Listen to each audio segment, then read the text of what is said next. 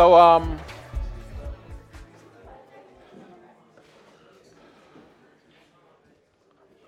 people say that prayer changes things. And um, there is truth in that, but you know, it's not really the prayer, it's the God that we pray to. God hears and answers prayer. And um, that is a particular blessing that we experience as those who know Him. Um, and so I'm thankful for all those who have been praying for my wife, Judith.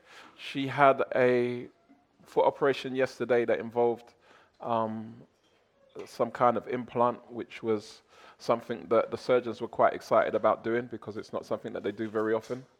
And so um, it was, it's been quite painful and it's up to six weeks recovery, but she's doing well. Um, her mouth is still working um, in, in full order, and so I know she's all right. and um, so thank you for praying for her continued recovery. Also, um, for those who've been praying for Jason, um, he had a CT scan.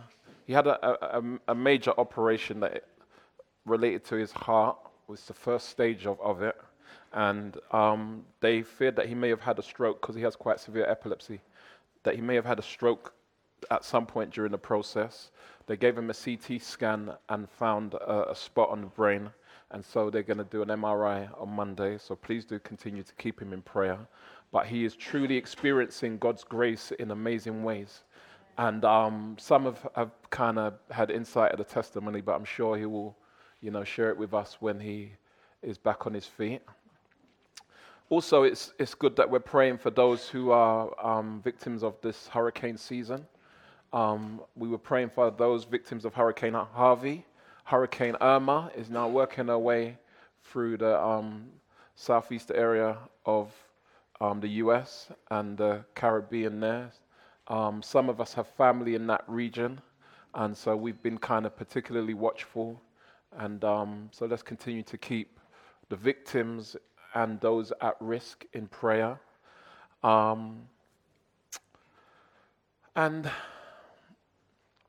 with all those things in mind, we recognize that um, living in a fallen world, living in a broken world, where there are so many challenges and trials, um, it can be exhausting, it can be um, even infuriating.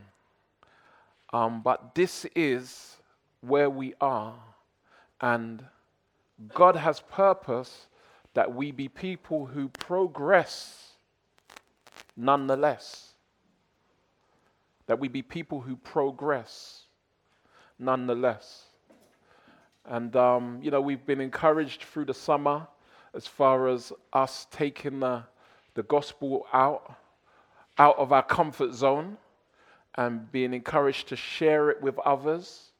And, you know, I would say that um, it's really important for us as, as believers, as Christians, to be engaged in evangelism in some capacity or another.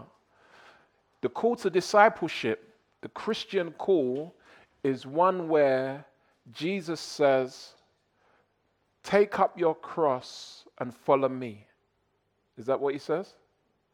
That's not all he says. He says that we are to deny ourselves, take up our cross, and follow him. And there is nothing like evangelism to challenge us in regards to our level of self denial. To what extent have we really denied ourselves? Well, if you're a bit uncertain, do some evangelism, and that will quickly expose where we're at. Evangelism is definitely the great adventure of the Christian life. And yet, um, there is more to the Christian life.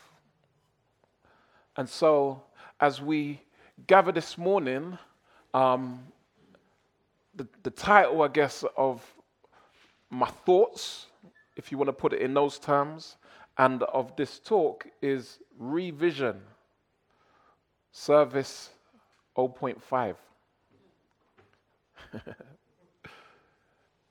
now, it may not be what you think it is. I love this time of the year. It's beginning of a new academic year. And um, as somebody who's been involved in education for over 20 years, you kind of get into the rhythm of things uh, with September being kind of like a reboot to the year. It's, it's like a second new year. I've taken to saying to those in, in education, Happy New Year, academically speaking. And so it's wonderful because it feels like we get a sec- second bite at the apple as far as where we're at, examining where we're at. We do that at the, at the, at, in January, right? We, we look at our um, you know, selves and we consider what changes we need to make. And some of us make resolutions about what we want to do for the year. And so that can kind of come like a, a end of year service if you speak about it in um, car terms. You know, you're supposed to service your car annually. Some of you didn't know that.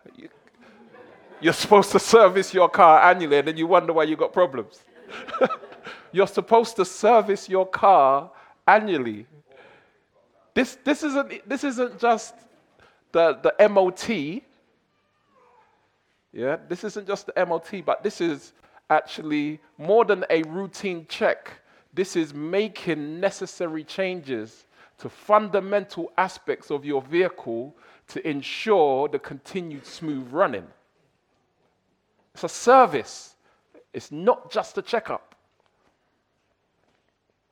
But also, um, we are encouraged to have a half year service. Now, some of us find the annual service, this, that's a bit of a stretch, money's tight. And you talk about six month or 6,000 mile half year service, um, especially if you're a, a, a heavy user of your vehicle. We're encouraged to halfway through the year just, you know, check things. What they do, they do, they used to be plugs I don't know if they still use um, spark plugs on cars these days because it's all electronic and everything. And But it was it was um, air filter, oil change, check your plugs, so on and so forth. And um, I think spiritually, it's helpful for us to anticipate the need to make checks and changes during the course of our annual lives our yearly activities, our yearly endeavors. And so you could see this as the half year service. Service 0.5. We as a church have a progressive vision that we're seeking to outwork. We've been here in Lewisham for three years, just over. We um, were planted back in 2003, which is what, 14 years ago now. And um, we recognize that we're still here because God wants us to be. Amen. Time doesn't permit me to give you testimony as to why we shouldn't be here. And yet, God has been faithful. Amen. And we recognize that we're here for such a time as this. And so it's important that we're reflecting, evaluating, and making necessary changes as we pursue the purpose of God as the people of God called for His glory.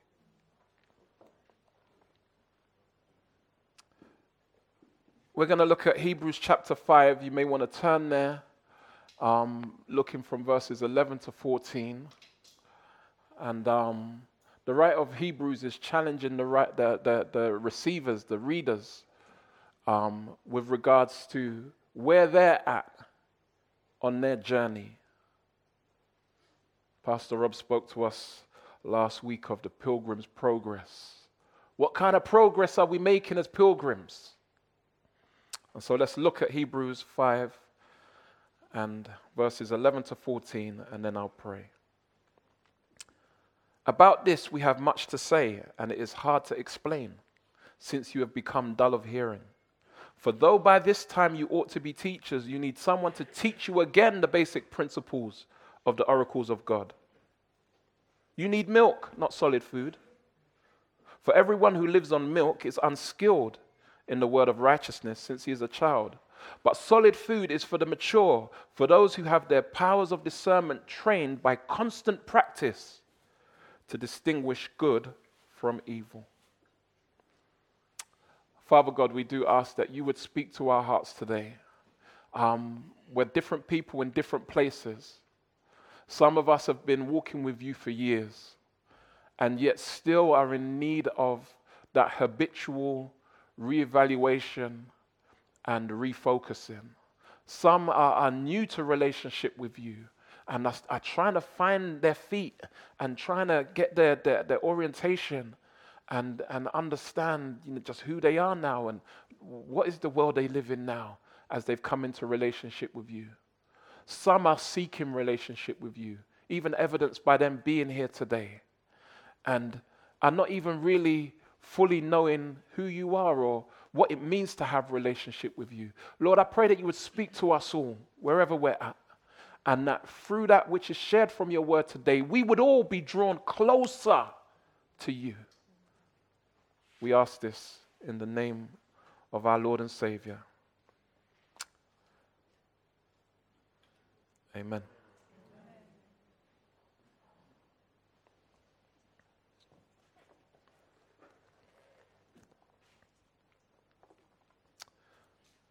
So, our vision is to be a healthy church, equipped to disciple, faithful on mission. And these principles are those that the scriptures state is the purpose of the church. This is not something that we made up, having, you know, a, a great leaders meeting, feeling really inspired. This just came straight from the, the, the pages of Scripture, as it ought to, because Jesus is the head of the church.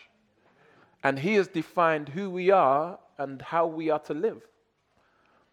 And so, distilling that in our own terms, we recognize we're to be a healthy church, healthy in relationship with God and with one another those who are equipped to make disciple makers, and therefore faithful on mission. And how we're doing in relation to trying to fulfill that vision. We're not saying that that's what we are. I remember when we first kind of introduced the vision statement and we were having conversations, and somebody said, That's kind of a bit, that's a bit arrogant. That's, that's a bit kind of prideful, saying that you're a healthy church, equipped to disciple, faithful on mission. That's a bit bossy. You're really bigging up your chest about. And I said, No, no, no, no, you misunderstand. This is who we're striving to be. That's why it's a vision, it's always ahead of us. And no matter how much we progress, it's always going to continue to be ahead of us. Otherwise, it's not a good vision. The vision should always be more than we are, as much as it should always be all that we would hope to be. And so, this is what we're striving toward. And how we're doing in relation to fulfilling this vision, seeing this vision realized, is not just an organizational thing. People will see a church vision and say, okay, well, that's the responsibility of the leaders to see that we fulfill that. But actually, no. It starts with us as individuals. Where are you at in terms of fulfilling this vision? Seeing this vision fulfilled in your life personally? Is your life spiritually healthy? Do you have a really healthy relationship with God and with others? Are you equipped in such a way that you're making disciple makers. You're discipling someone who is being equipped to disciple someone else. Is that a characteristic of your life? Do you see glimpses of that in your life? Are you faithful on mission? taking opportunity to share the Lord as we've been challenged throughout the summer with others, seeking opportunity to share the Lord. Tough questions, right? Tough questions. Because if you're answering them honestly about yourself, knowing that you know yourself better than anyone else, apart from God, obviously, I'm sure, like me, you would say there's work to do. Amen, brother. Now, it's really important that we appreciate that there's work to be done and that we ask God for the grace to be given to that work. I know some of you, like many people, hit Monday morning, hear the alarm, and you're just like, hey, okay. Snooze, because I'm not trying to rush back to work right now. Not trying to rush back to work. You're not given, you're just, it may be a season, it may be you're just in a bad job and it ain't working out for you, but for one reason or another, you're in that space where you're not even feeling like you're feeling your work. Yet there's a work to be done in our lives, and we need to ask God to help us, to give us that heart, give us His grace to be up for that work. Because it requires our responsiveness to God. It's not something that God is just going to do. He's not just going to zap us and all of a sudden we're just praying for three hours a day, reaching out on our, on our you know, journeys to, to and from work and, and, and you know, we're, we're serving in the church and we're blessing and encouraging the brethren and we're, meeting regularly with someone who we're pouring into and discipling them and seeing them equipped. And it ain't going to happen with just, you know, we, we, we, pray one day and then all of a sudden we just, we feel power. It don't work like that. And all of those places that are trying to, trying to sell you that dream, tell them to shh. Because it don't work like that. That's not what we see in Scripture. All scripture is breathed out by God and profitable for teaching, for reproof, for correction, and for training in righteousness. Training in righteousness. That doesn't sound like a zap. That sounds like some, some effort has to be applied.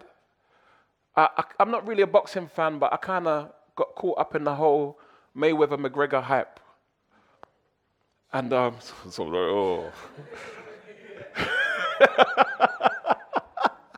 I got caught up in the hype. What can I say?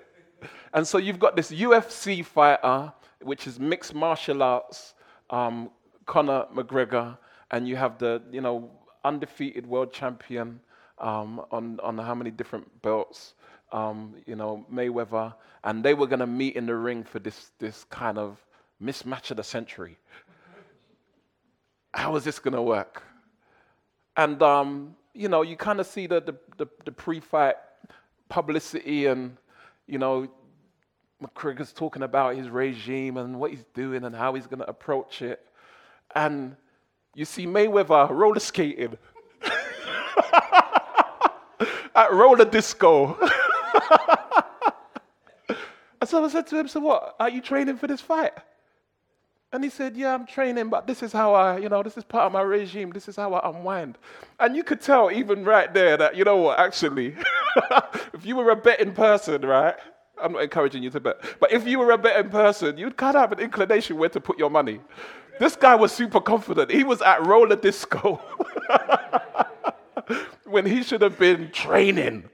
Everybody's thinking he's going to be working out, bed early, up early, doing his road work, getting in the gym, doing his bag work, sparring, doing his weights. He's been out the ring for a little bit. He's going to be putting the work in, he's going to be training.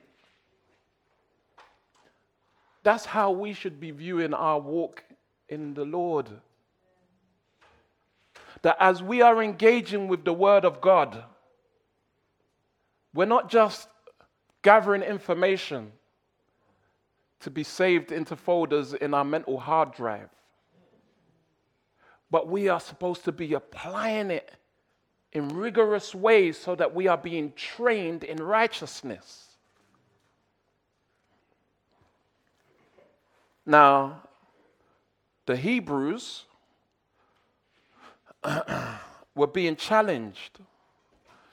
If you're familiar with the, the book of Hebrews, you will see that there's a lot of Old Testament talk in there. And the writer to the Hebrews was trying to help them to reconcile how the Old Testament works in the light of Christ and how Christ works and is superior to that of the Old Testament. And when you look at your Bibles, yeah, it's not so easy when you're on the um, apps. But when you look at the Bibles, you see that the, the Old Testament is like two thirds of the Bible, if not more, slightly. And so there's this the, the majority of scripture is the Old Testament, which, if we're honest, most of us don't really delve into too hard and too regularly. We read some Psalms, yeah? read some Psalms, the, the songbook of Israel, and, it, and, it, and it, you know, waters our souls. We can relate to the Psalms, the Psalms of David, the Lord is my shepherd. And, you know, but we're not trying to get into Obadiah, Nahum,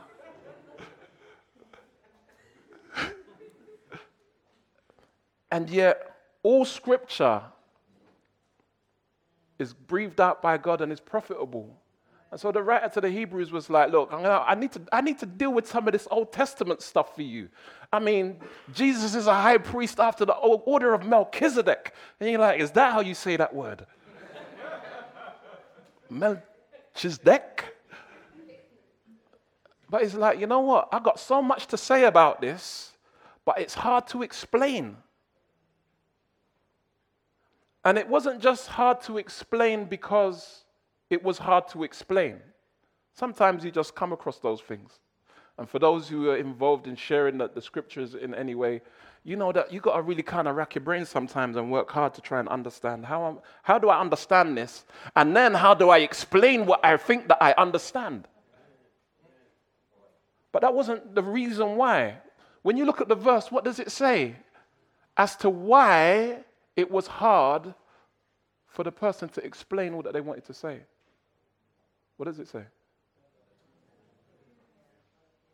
Because the people had become dull of hearing. Hmm.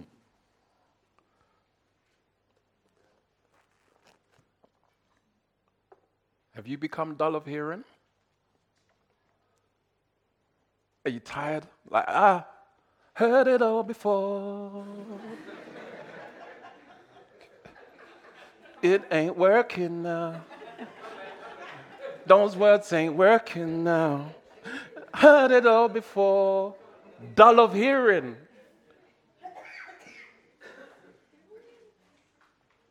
Or like, this is just too much. I can't be bothered. Just tell me how to be successful. I'll take that. Just tell me how I can win. I'll take that. Explain the Bible? Leave that. That's long. You know that kind of whatever, apathetic, lethargic, indifferent attitude. Hearing but not hearing.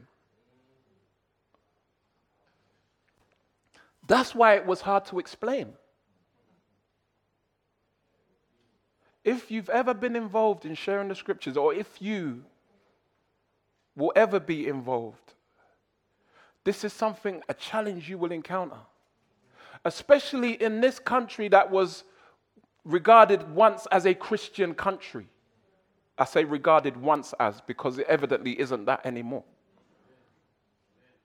And so you have a long history of God's work in this nation and God using this nation to reach out to other nations.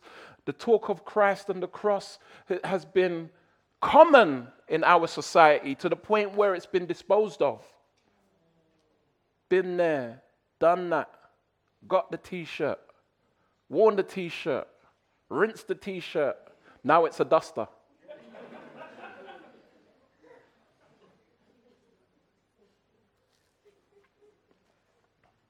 May we guard our hearts against becoming dull of hearing. Please, please, people, when you begin to get that sense of indifference, that sense of, you know what, I'm not really trying to gather with the people of God to sit under the word of God. You know, God has ordained the preaching of his word as a means of nourishment and spiritual energizing. There is something supernatural that takes place. Let me tell you something. I have conversations with people all the time about the Bible. And yet, when I stand up in the pulpit and I say it, it seems like they hear it differently. And I'm just like, I swear I, spoke to you about that two weeks ago. but all of a sudden, you know, the Lord really spoke to me, you know, when, when you was preaching. May we not become hard of hearing. Like my granny would say, hard, not even hard, you know, hard ears. Hard ears. And it's something that can easily creep in stealthily, just without announcement and fanfare. And before we know it, we think we know it and we don't want to hear anymore. We just about tolerate it. Maybe we're listening to the voices in society and they sound more definitive, they sound more authoritative, they sound more appealing. And so we're now beginning to doubt the truth and power of God's word over other ideologies and philosophies. That's a sign of becoming dull of hearing. May the Lord help us to clean out our, our uh, spiritual ears that we may again hear His word and hear the voice of His Spirit as He applies it to our hearts. I know there's more than a few of you who have had that experience of just walking with the Lord and even just, you don't even need to hear the word preached. You've read the Bible and it's just spoken to you like the words are leaping off the page or the screen. And there's a connection there. And you sense God really speaking to your heart and illuminating your understanding of not just what it means, but what it means to you.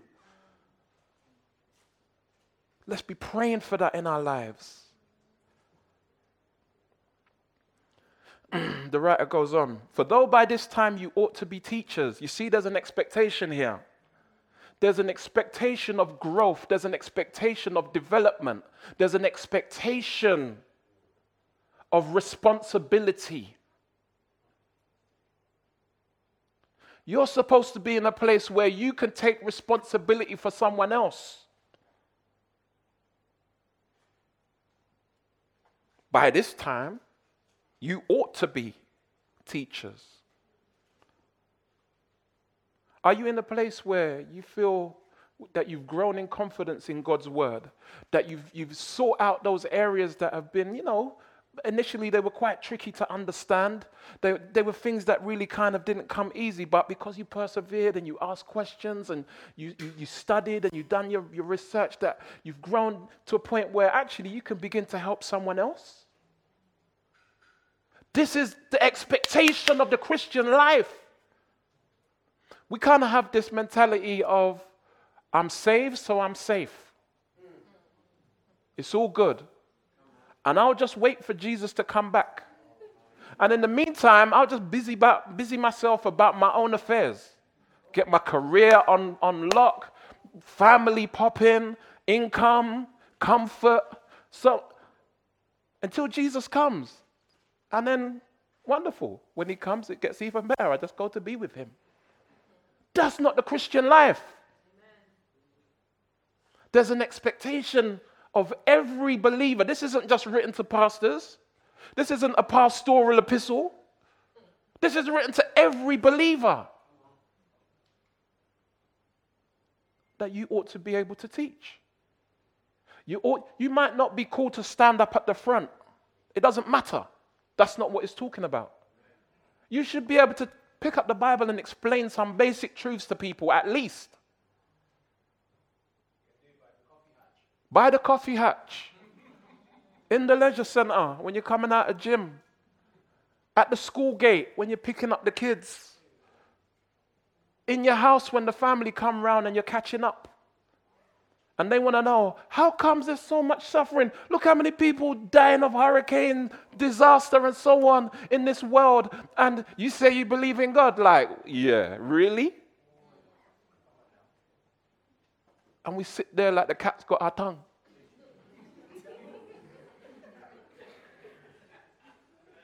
and we want to say something, but. And in our hearts, we're just, Lord, help me. And the Lord says, By this time, you ought to be teachers.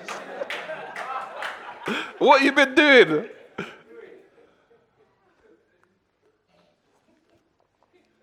It's meant to be challenging today. I'm challenged because this applies to all of us. And yet, you need someone to teach you. Notice, again. So, you've already had the basic principles taught to you. But such as your indifference been and your apathy, that you are now needing to be taught them again.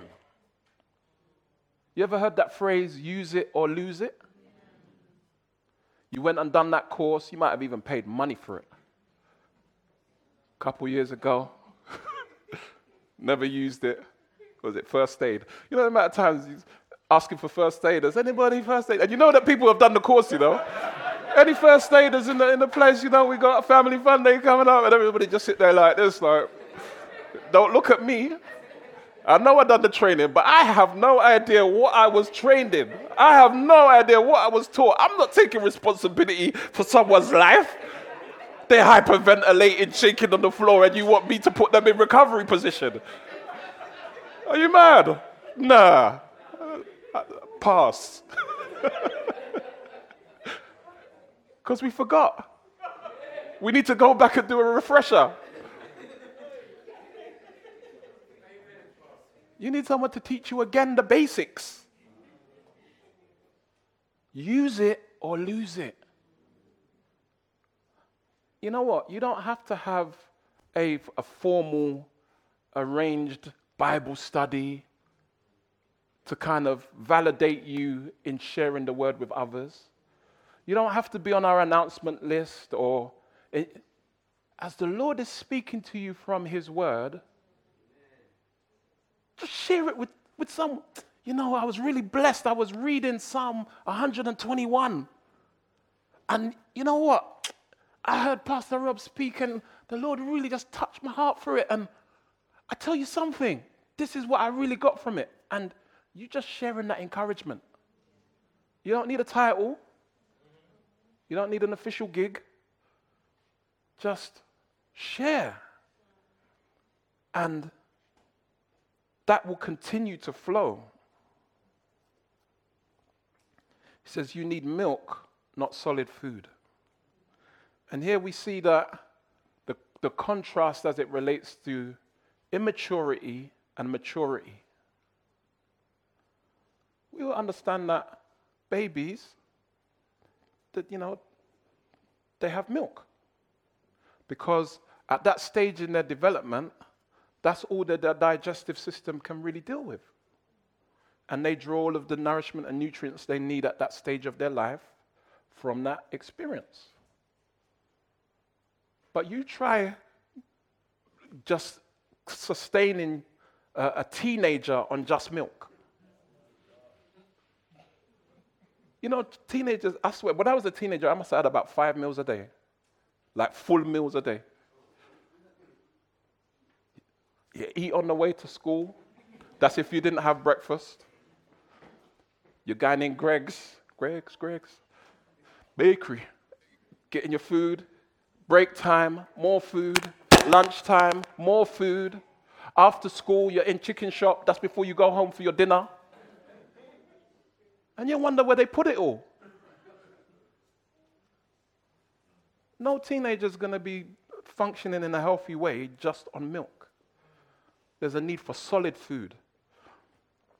now, I don't know how well my grand understood that, because I'm sure I was eating dumpling and green banana at a very early age.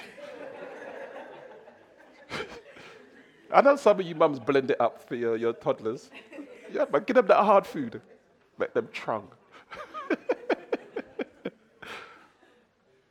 but solid food is much greater in its ability to provide what the body needs and even to prepare it for what it will need.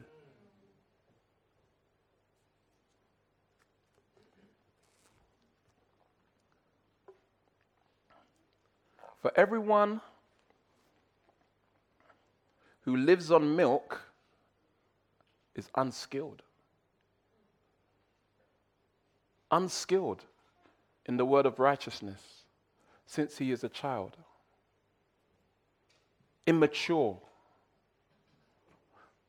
There is an expectation that those who come into relationship with God will grow in maturity. And that here is represented by the ability to handle the Word of God well. Paul said to Timothy, rightly divide the Word of God, meaning that the Word of God can be wrongly divided. And that's a basic necessity and expectation for every Christian. Are you unskilled in the word of righteousness?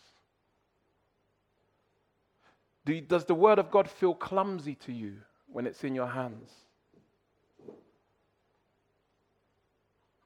Or does it feel like, you know, that um, I was going to say like a, a, beautiful, streamlined, well honed sword, but we don't, we don't work with swords nowadays our swords look quite different. They have sights and triggers. Still metal, still penetrating, but they're being projected from firearms. We're called as Christians to be soldiers. You know, it's funny how we kind of are selective about the metaphors that we choose to focus on when it comes to the people of God. We're family like Peggy Mitchell. Family. Phil, Grant, family. We are a family as believers, but we're also an army. So, where's the soldiers? Where's all my Christian soldiers? Where are you? Where are we? We have to be those who are ready to handle the weapons of our warfare well that primarily, primarily being the Word of God. And may the Lord help us to grow to be more skilled. May, may, we, may the Lord not even just help us to grow, but may it be an ambition. I saw a, a video this week. Um, I couldn't even remember where I saw it. I, was, I, would, have, I would have played it. And it was a, a lady who she looked like a classroom teacher and she looked like she was in a classroom. Like formal blouse and skirt. And somebody said, blouse and skirt, listen, this. and somebody said, they must have said go or whatever. And there was a rifle, an assault rifle on the table. And this lady gripped the rifle with one hand and she stripped it down, put it down, picked it back up, put it all back together, lock, stock, and barrel, and in a matter of seconds. I'm like, wow, who would have known? This lady was very well um, experienced and very proficient in the way in which she was able to dismantle and reassemble that firearm. I wouldn't know where to start. And this is who the Lord desires us to be that we would be mature believers who handle the word well.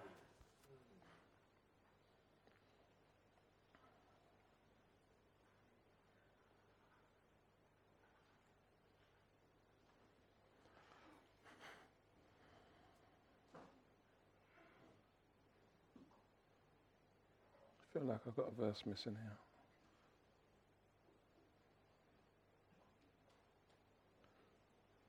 For this time, you ought to be teachers. You need someone to teach you again the basic principles of the oracles of God.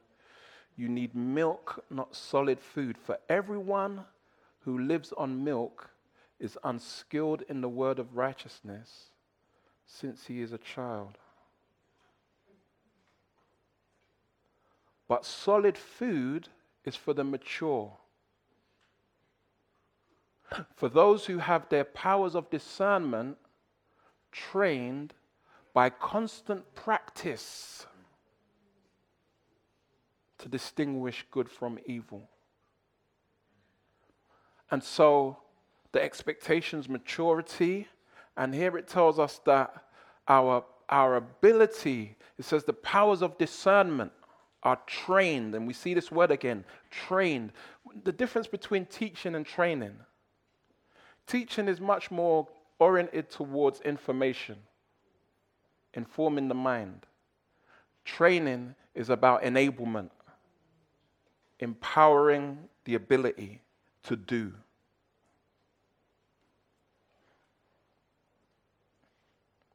Those who have their powers of discernment trained by constant practice.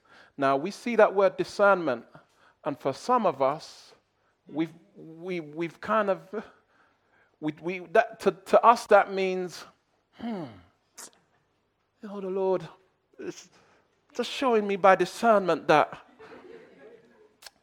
I just feel in my spirit that I'm just discerning that. That's not what is being meant here. You see, the context clearly shows us that this discernment is in relation to God's word. It's not just feelings that we get, it's not just inclinations or suspicions, because you know, often, sometimes people, you know, they say they have the gift of discernment, um, or even you have these discernment ministries, when really they're just suspicious, nosy people.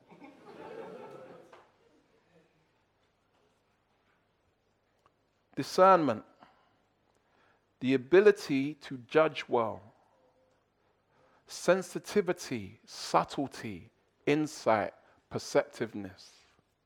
And as it relates to our context, it is directly related to the Word of God. Somebody who is skilled in the Word develops the ability to be discerning.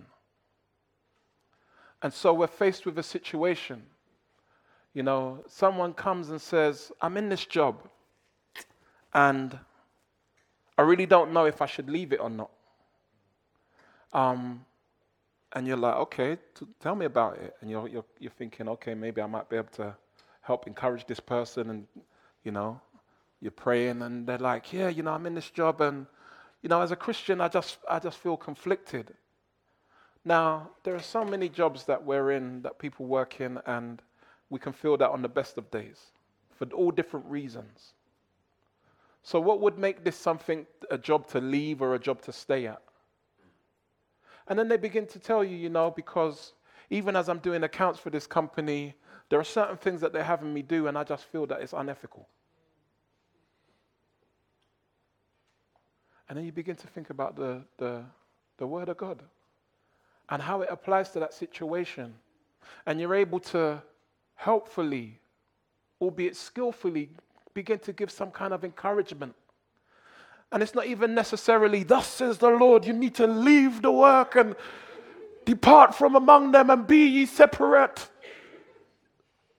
But it's just like, well, you know what, when I think about what the Bible says, maybe it is something that you need to kind of either seek to change in your employment or to look for another job and trust that the Lord will provide you. Ah, oh, but you don't understand the pension that I've got there and da Okay, but put your faith in God, not in uncertain riches.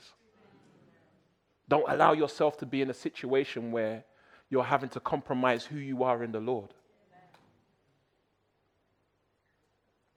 it becomes a productive conversation because your heart and mind is inclined towards God's word. And so you're able to be discerning in that situation.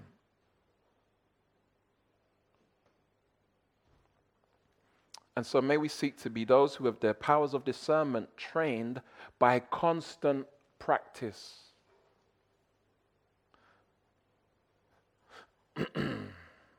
I remember when we was working in schools and we were helping young people to develop their artistic abilities and so on. Uh, I remember Pastor Rob saying we, we worked together to the young people. I heard you say, I've, you've heard of people say that practice makes perfect. We've, we've heard that before, right? Practice makes perfect. He said that's not necessarily true. And I sat there thinking, huh? Okay, what's he going to say next? Well, perfect practice makes perfect, but if you're practicing the wrong thing, you're just going to keep repeating the same mistakes. You're not going to grow, you're not going to get any better. And so there's a sense of us needing to practice, to exercise, to actively utilize the experience of learning, understanding, and applying God's word in order that we might grow in our ability to do it well. The powers of discernment are trained by or are the result of constant practice.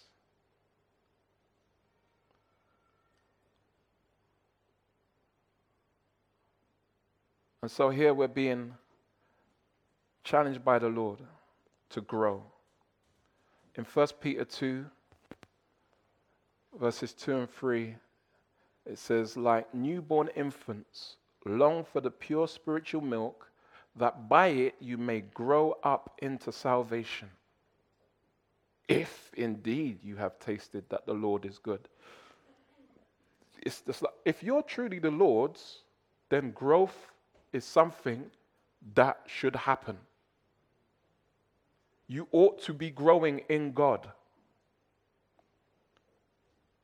And it's okay to start in the, in the shallows. It's okay. There's spiritual milk. You know what? I remember when I met Pastor Rob. Um, it was at a Bible study in his house. He used to live in Stockwell, him and Helen. And um, this was just before Judith and I got married, and just after they had got married. Their anniversary is in October, and then ours was in August. And it was, um, I think it was just around the turn of the year, because it was before um, Pastor P, Patrick, and Sarah got married. They got married in April. So it was like Rob and Helen in October, them guys in April, us in August. So I remember clearly in that time frame going to, to Patrick and Sarah's wedding, but not having gone to Rob and Helen's wedding because I didn't know them then. And um, we were in the, the, the house, and this is like 27 years ago. And we was there for a Bible study, and it was wall to wall. It was like a shubs, like a rave. It was wall to wall, and it was all young people in there. Everyone, people stand up, people up on the stairway. I'm a lion, bro. Up on the, and the funny thing is, I think um, Helen's dad, because it was Helen's dad's house that they were living in at the time. I think he had gone away because he was used to going away. he was in Australia for six months. Now he wasn't a believer, and there was this, this clear sense that this wouldn't be happening if he was around. so it was a free yard. It was the house was and we was having Bible study in the house. We weren't having no rave, no bashment. We was having Bible study in the house. And it was packed. And it was standard. Okay, there's 66 books in the Bible, 39 in the old, 27 in the new. And in the beginning, God. And that was, that's what it was like for us. Packed every week. No heavy revelations. Packed, we were just fellowshipping. And you could see the fruit of those seeds in that season. Rob's a pastor. It didn't happen overnight. It didn't happen when somebody just said, Oh, you know what? I think you make a good pastor, you know, put hands on him. Doing this a long time before. Just a desire to lift up and strengthen and encourage the brethren. 1 Thessalonians 5, verse 11.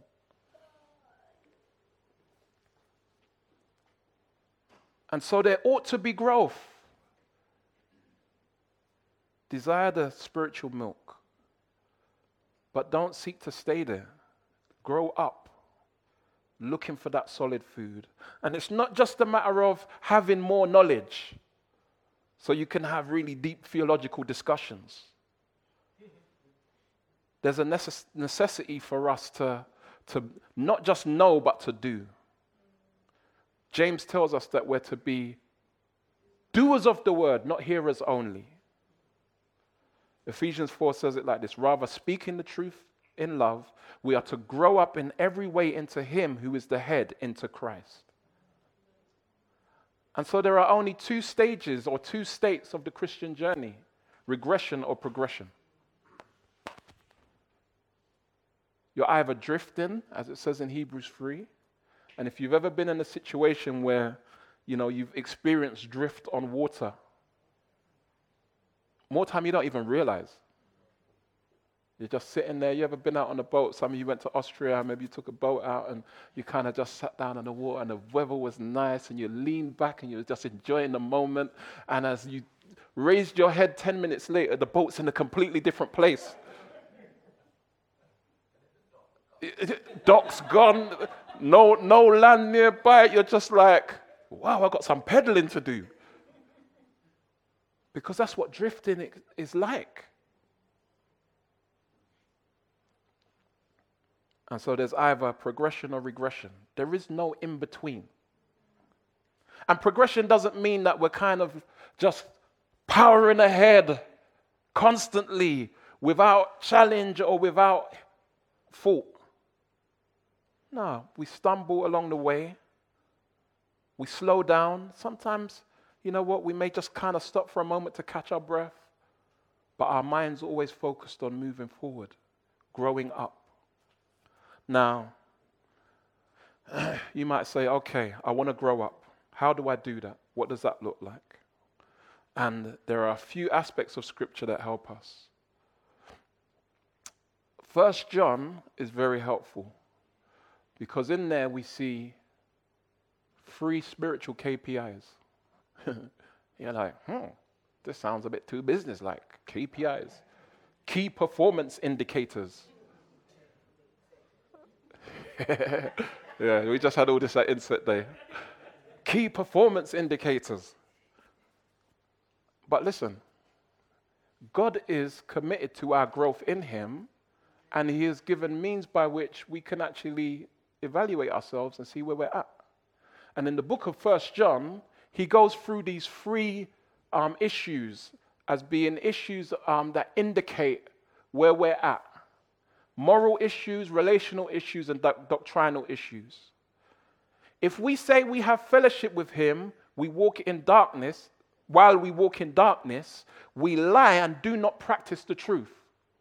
If we say we have fellowship with Him while we walk consistently, progressively in darkness, day after day, we lie and do not practice the truth.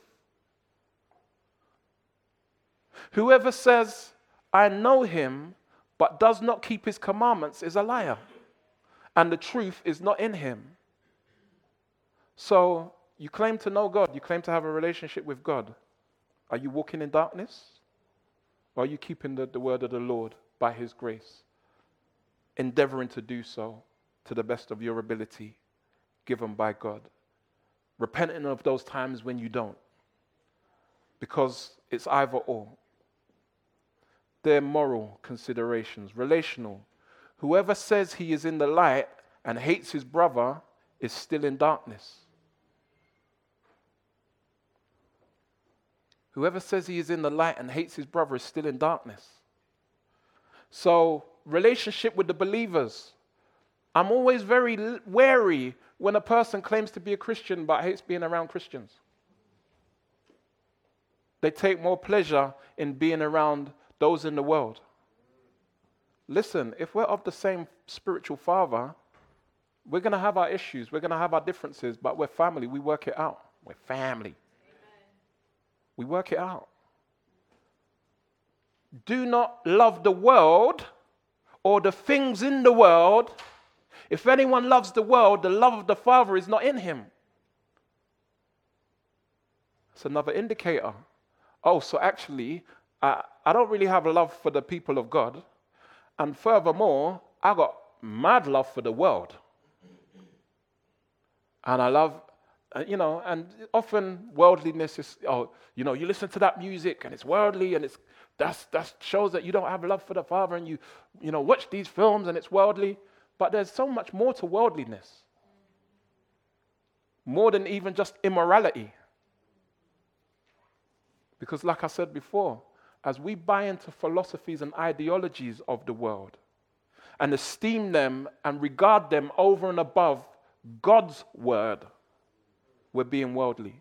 And that might be what you're learning in university or in college. That might be the opinions of those colleagues that you work with that you highly respect. It could be even the opinions of family members, parents, even, who don't know the Lord. and we embrace wholeheartedly.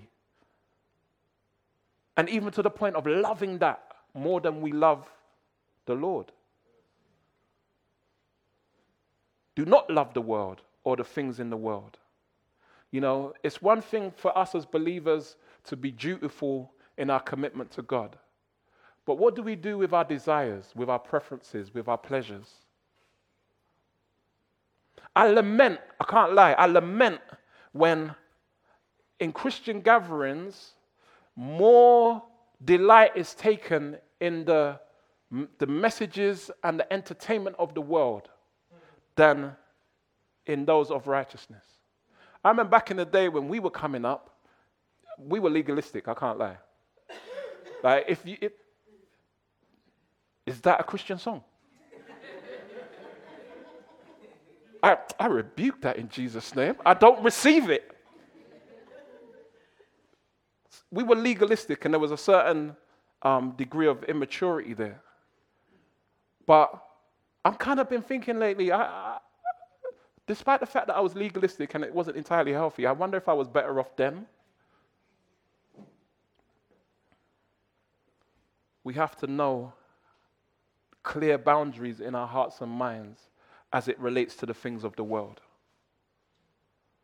And one of the, the, the, the, tests is do I take more delight and pleasure in the delights of the world than I do in the things of God? Back in those days, we never had no holy for Christian music. It was choirs and, and commission and the winans. Take six. You know what I'm saying, bro? Christian rap, like huh? R&B.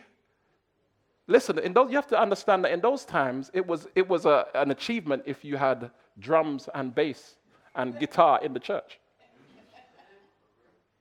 It, it was an achievement. We're spoiled for choice now. And yet, so often, people are not interested to even seek out what is there. People often asking me, where you get that music from? I said, the same place you can. It's, all, it's on SoundCloud. It's on, it's on Apple Music. No, boy, that music. I'm playing some old Mary Mary song.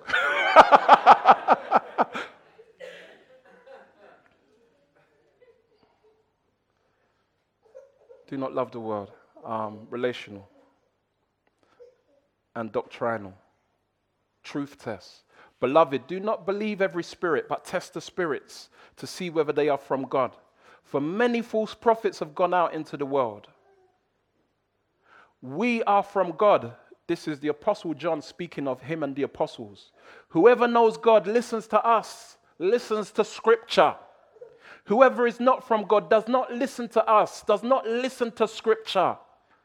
By this we know the spirit of truth and the spirit of error. So these are some indicators. we see this in 2 Peter 1 5 to 8. For this very reason, make every effort to supplement your faith with virtue, and virtue with knowledge, and knowledge with self control, and self control with steadfastness, and steadfastness with godliness, and godliness with brotherly affection, and brotherly affection with love. For if these qualities are yours and are increasing, they keep you from being what? Ineffective and unfruitful. You can be a Christian, But that doesn't necessarily mean that you're healthy, that your life is productive. Unfruitful, that's what it means, unproductive. Like young people would say, that's dead, man.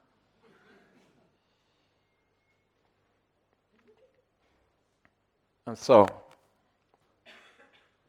to end with a simple growth equation. Because I know some of you love equations. I, I used to hate equations. Information times revelation over application equals transformation. Some of you are trying to transpose that. I know some of you know about equations and you're thinking, hmm, is this a real equation? I wonder if I transpose this equation, if it's actually going to stand up. You, uh, listen, differentiation, bruv. Information, so it's not just about the knowledge, but there has to be some interaction with God through prayer and, and, and real seeking the Lord in order that the Spirit would, add, would turn on the lights in our hearts and minds to the information. Information can just be like data, just going in, coming out, meaning nothing. But it's the revelation, the illuminating work of the Spirit that makes it alive in us, like Paul said in Ephesians 1. Illuminating, revealing to us personally what that means and what it means to us. But it doesn't stop there because every step of progress has to be applied, tested. And as it's applied, that's when we see equal to transformation.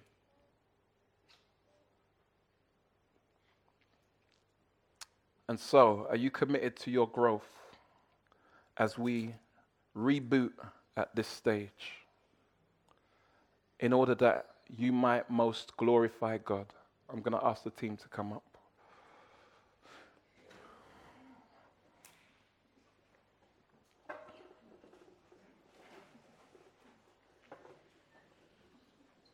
Now, as Bertram said, we'll be unpacking this at um, community group in, in more practical ways.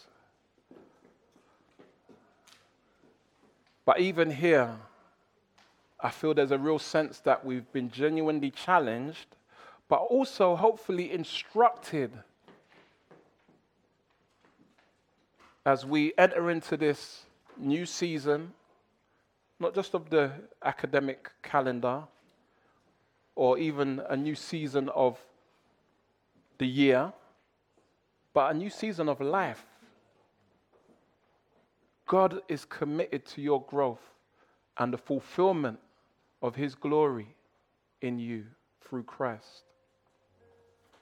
And we recognize, you know, it's interesting. It always struck me in Luke chapter 2 when it speaks about Jesus and his interaction with the, the, the, the um, teachers in the, the, the temple at a, at a young age. And there's a point where it says that he grew in favor with God and man. And it's, it's, it's so deep to think that actually Jesus came as a baby and experienced growth. He who is the eternal King of Kings, He who made everything. He came and He experienced growth. And that growth was evident to those who knew Him and saw Him.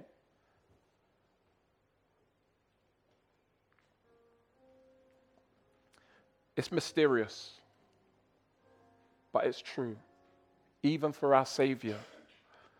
And that maturing led to him not just teaching through the words of his lips, but through the life that he lived, living that perfect, sinless life, even to the point of applying the, the truth of God's purpose and calling upon him unto the point of the cross, where he gave himself. He applied that knowledge to the ultimate point. He gave himself to the glory of the Father and for our salvation. And we may sit down and kind of feel like, you know what, I've, what have I been doing? I really haven't been, a, I haven't been consistent. I haven't even been making an effort as a Christian. It's true, I've just been sitting down waiting for Jesus to come back. But we all are encouraged by the fact that Jesus done it. And he done it on our behalf so that we could have right standing with God, so that we could be beneficiaries, recipients of his grace, his divine enablement. So it's not reliant on you. It's not about strenuous effort, it's about surrendering to God. As we surrender to the Lord, as we allow Him to have His way in our lives, through faith in Christ, His Spirit works in us and causes us to flow in His will. I'm going to ask us to stand.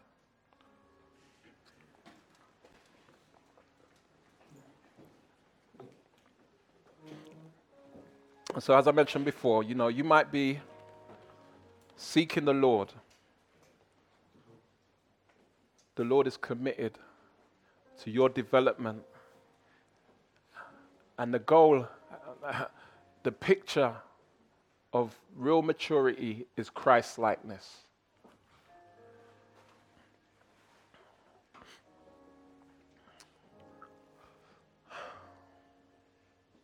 Lord, we come before you and we do ask that you would that you would help us, Lord, to rightly evaluate where we're at.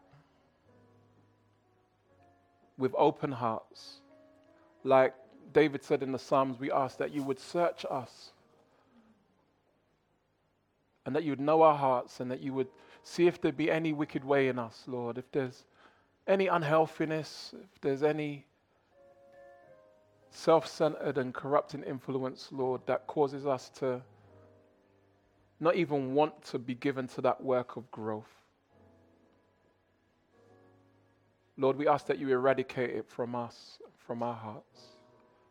Give us a heart for you, Lord. Like David said in Psalm 119, Give me a heart, Lord, and I will run after you. Give us the heart to run after you, Lord.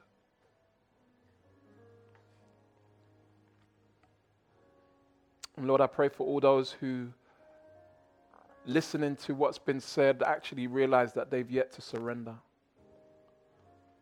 Lord, I ask that you would just work in their hearts and minds right now, helping them to come to that place of surrender to you where they can experience new life and a future and a hope in Christ Jesus. That they can jump off the Ferris wheel of life, feeling like they're just going around in circles, feeling like, you know, what's the point? Just work and home and work and home and you know so many invest their hopes and emotions in their children only to see the children grow up and go off and do their own thing and realize that actually that's not where fulfillment is going to come. Lord, I pray that you would help every one of us in here today and listening to this to keep our eyes firmly fixed on Jesus. To embrace Jesus with our whole hearts. To trust Jesus with all that we are and in all that we do.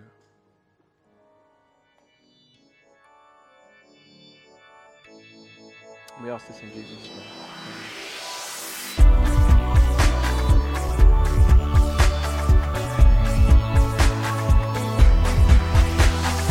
Join us next time for more of God's truth to transform your reality.